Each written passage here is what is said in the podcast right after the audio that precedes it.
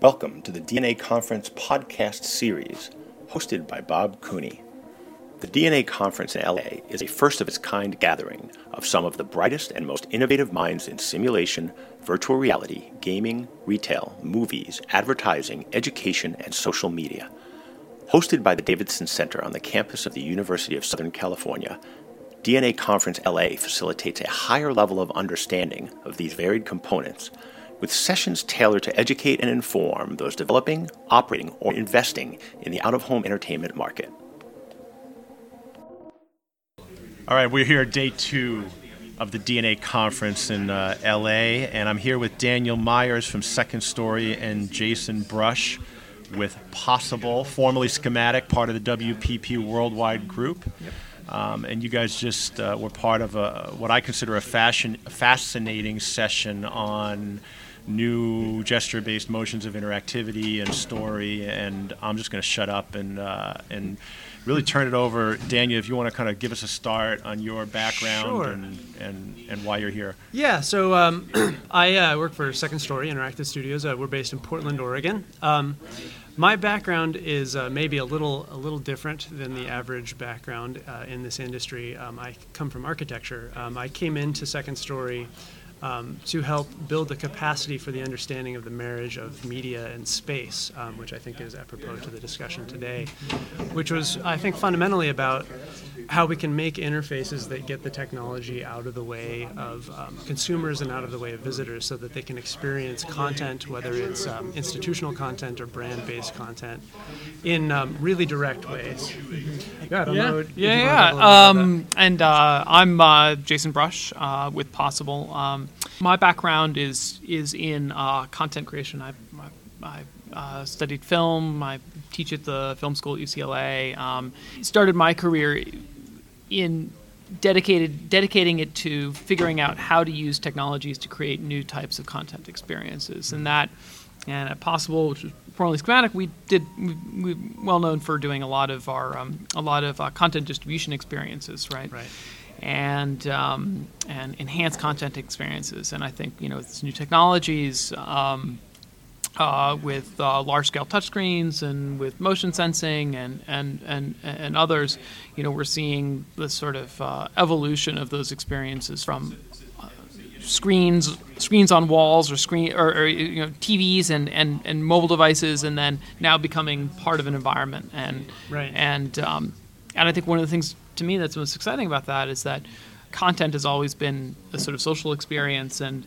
you know with tv for instance like you spend a lot of time i mean one of the wonderful things about about going out to movies or uh, sitting in front of uh, a favorite TV show is the social experience. Right. And I mean, somebody at the conference talked about our talked about people walking around in digital bubbles, right, that are kind of created by their their mobile devices. And I think one of the most exciting things about sort of um, the introduction of these technologies into buildings, into spaces, is that it it, it, it, it, gives us a chance to sort of create new social environments. Right, right. I, you know, it's sort of interesting. I, you know, as a as a person with a background in architecture, I'm sort of predisposed to being a, a bit of a luddite. Yeah. Uh, you know, I'm in love with material and sure. space and light and, and all the sort of uh, you know the elements that, that are in the palette of the, the architect.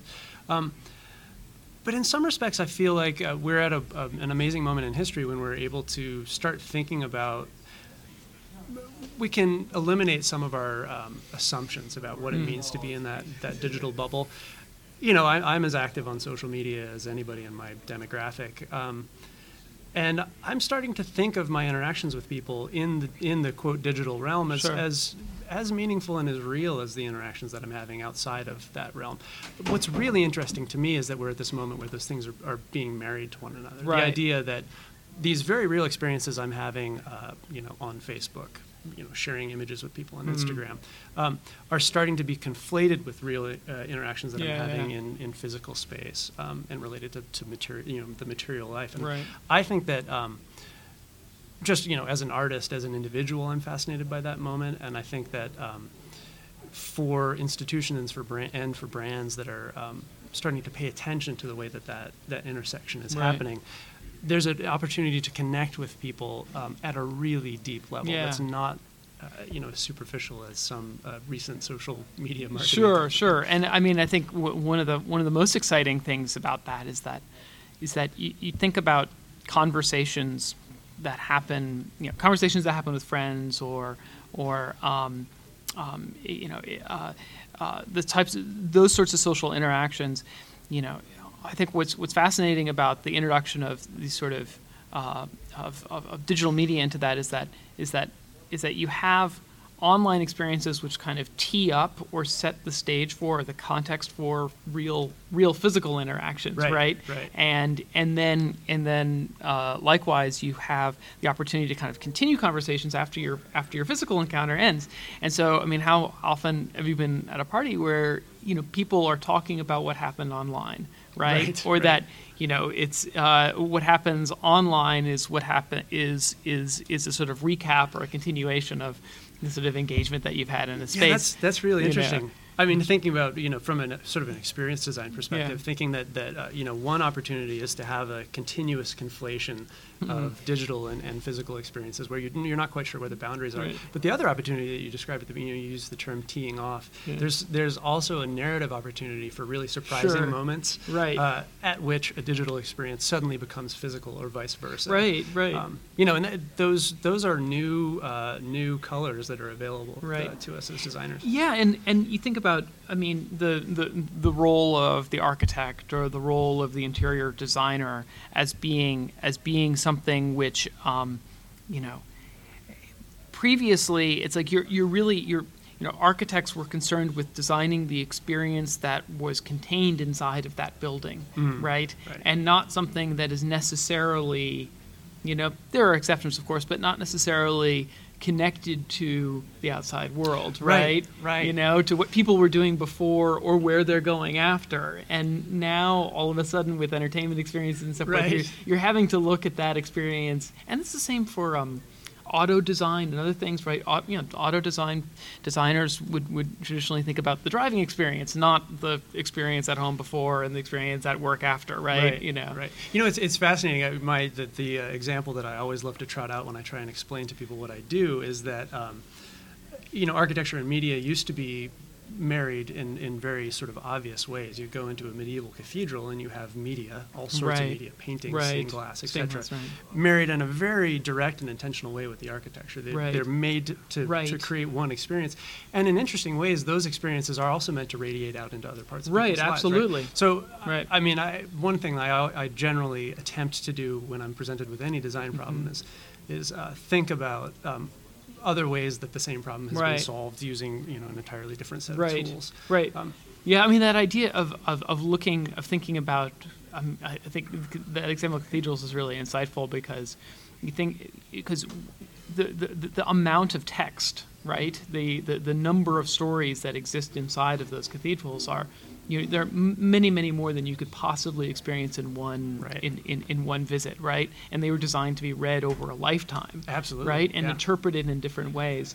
And all of a sudden now, you know, we're talking about um, uh, uh, media inside of spaces which is necessarily evolving and changing Right. and you know the Right. spaces that we go into are going to continue to evolve in that same way I mean, that's the fundamental difference if you want to find one. Right. Which to me is, is an amazing opportunity and sort of representative of um, the fundamental differences culturally between that historical moment and this one. Right. You know, there are so many more of us now. Yeah. We have um, opportunities to uh, be much more intelligent about the way that we evolve uh, culturally, about the way that Yeah. we evolve in terms of the way that commerce works. Yeah, you, you asked a great question during one of the um, one of the sessions where we were talking about the kind of um, the increasing divide between uh, um, experiences which which are being created and marketed towards the sort of the affluent section of our com- component of our society, Mm-hmm. Right. and then versus the mass market. Right. And I'm, I'm, I, I was thinking the same thing during that, which is that you know how can we transcend that? Because we're talking Right. about technology, which is,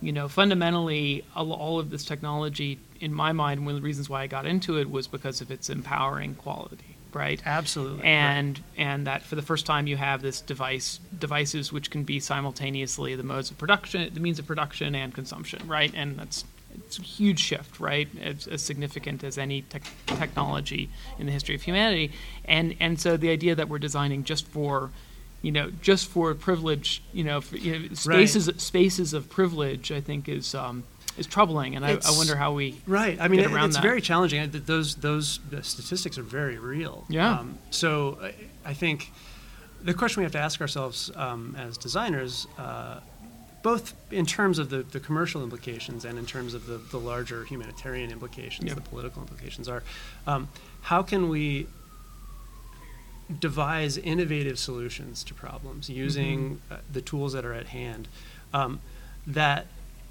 can leverage that inherent sort of flexibility mm-hmm. yeah. uh, to to start delivering these experiences to, right. to people who to whom they're not available. I mean, you know, the last ten years have been filled with uh, all sorts of initiatives. The one lap, one laptop, one yeah. child sure. initiative.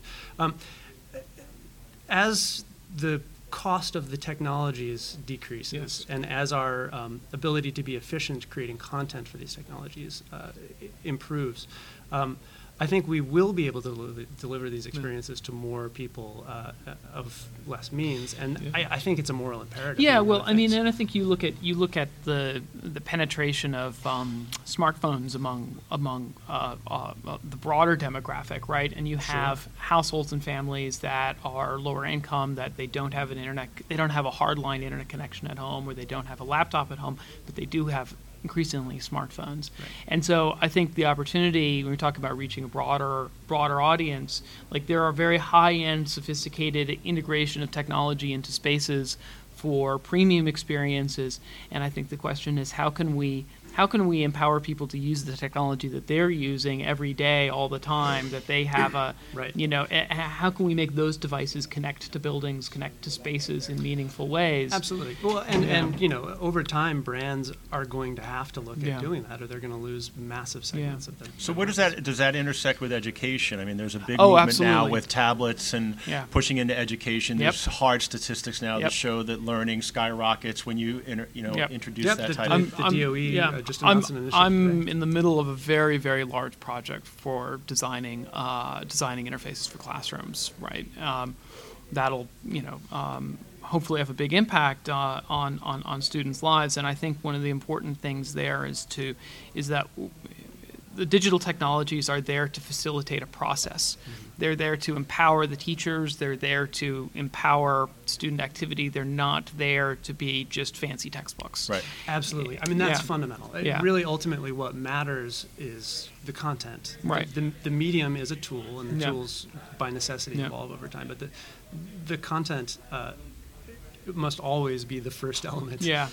And so when we talk about, I think when we, we're talking about space we're talking about designing for out of home experiences, right? So whether that's a museum, um, a shopping mall, a store, uh, uh, amusement park, I think it's it's fundamentally you know the, the thing that that that I find most important is is is looking at the technology as a mechanism to to, to solve a user need, solve somebody's a, a, problem that somebody has, or to give utile value, and not something that is should be used just for just for show. Demonstration right? of technology. There are lots of good. I think I think I think there are research projects right where you can where you want to take a technology and put out there put it out there in order to experiment with it and try to prove out what it is capable of. Mm-hmm.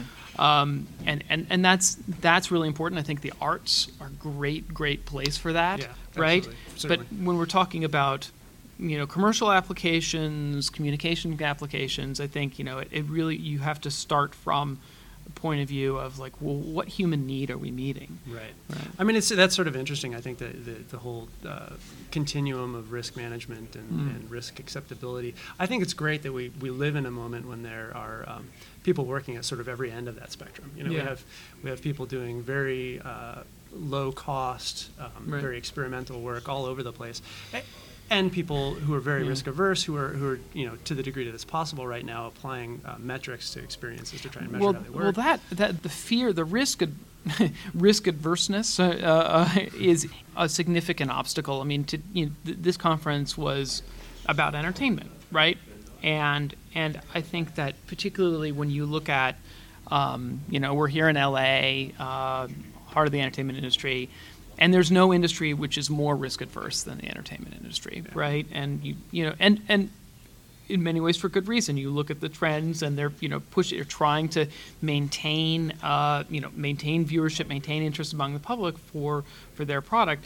At the same time, you know what that does is it stifles creativity and it stifles innovation, and right. and so you know I come from an independent film background, and you know everybody talks these days about the death of independent film, and I think one of the problems is that we look at we look at media as a we look at the, the media of the past as these fixed um, formats and containers and buckets that we have to work within, right? Right. You know, this is a feature film, this is a sitcom, this is an hour-long drama, this Which is a miniseries, because right? all of those are, are buckets that are less than 100 years old. Absolutely, right? And so and so I think the I think the real the real challenge is, you know, when as we're moving forward is figuring out how to define new forms of entertainment which can be kind of digested both by the public and then also understood by industry as something that that that uh, um, uh, uh, can be monetized. Right. Well, right? That's, I, that, a, that's a really interesting challenge, right? Because if you look at you know the sort of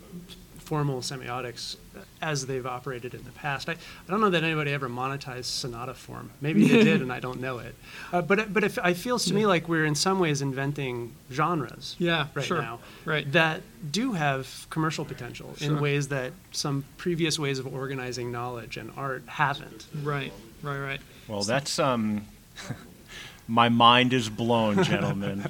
So this a, a taste of uh, what you have to what you can expect from the DNA conference. I think some of the greatest minds in technology and entertainment coming together to share ideas and and and talk about where we're going. And I don't know that we solved all the world's problems, but we identified some questions. Um, what did you think of the conference? Oh, I thought I thought it was really interesting. I mean, I, I appreciated the way in which um, it focuses on a very very specific cross section, which is you know, a really vital component of forming our kind of of the new business and cultural landscape, and and it's something that you know is often in other in other conferences is kind of relegated to the corner, and uh, it was really nice to see it front and center. Yeah, yeah I agree. I, I uh, unfortunately was only able to join today and, and wasn't able to see uh, all the presentations yesterday. I heard quite a bit about it. it sounded like it was amazing. Um, you know, I think it's it, we're we're in this this very um, surprising new landscape for many of us, both from the perspective of business and from the perspective of, uh, of creation of, of experiences. Mm-hmm. Uh, and it's really wonderful to see us um, getting together and talking yeah. about it. Yeah, that's great stuff. Well, that's uh, that's it for this session of uh, the podcast from uh, the DNA conference in Los Angeles 2012, and hopefully we'll see you guys back next year. All right. Yep. All right. Thanks, Thanks for Bob. joining us. Thank you very much. Thank you for listening to this episode of the DNA Conference LA podcast. To download additional podcasts or to get more information on the Digital Out of Home Entertainment Association and other upcoming DNA events, please go online to www.dnaconference.org.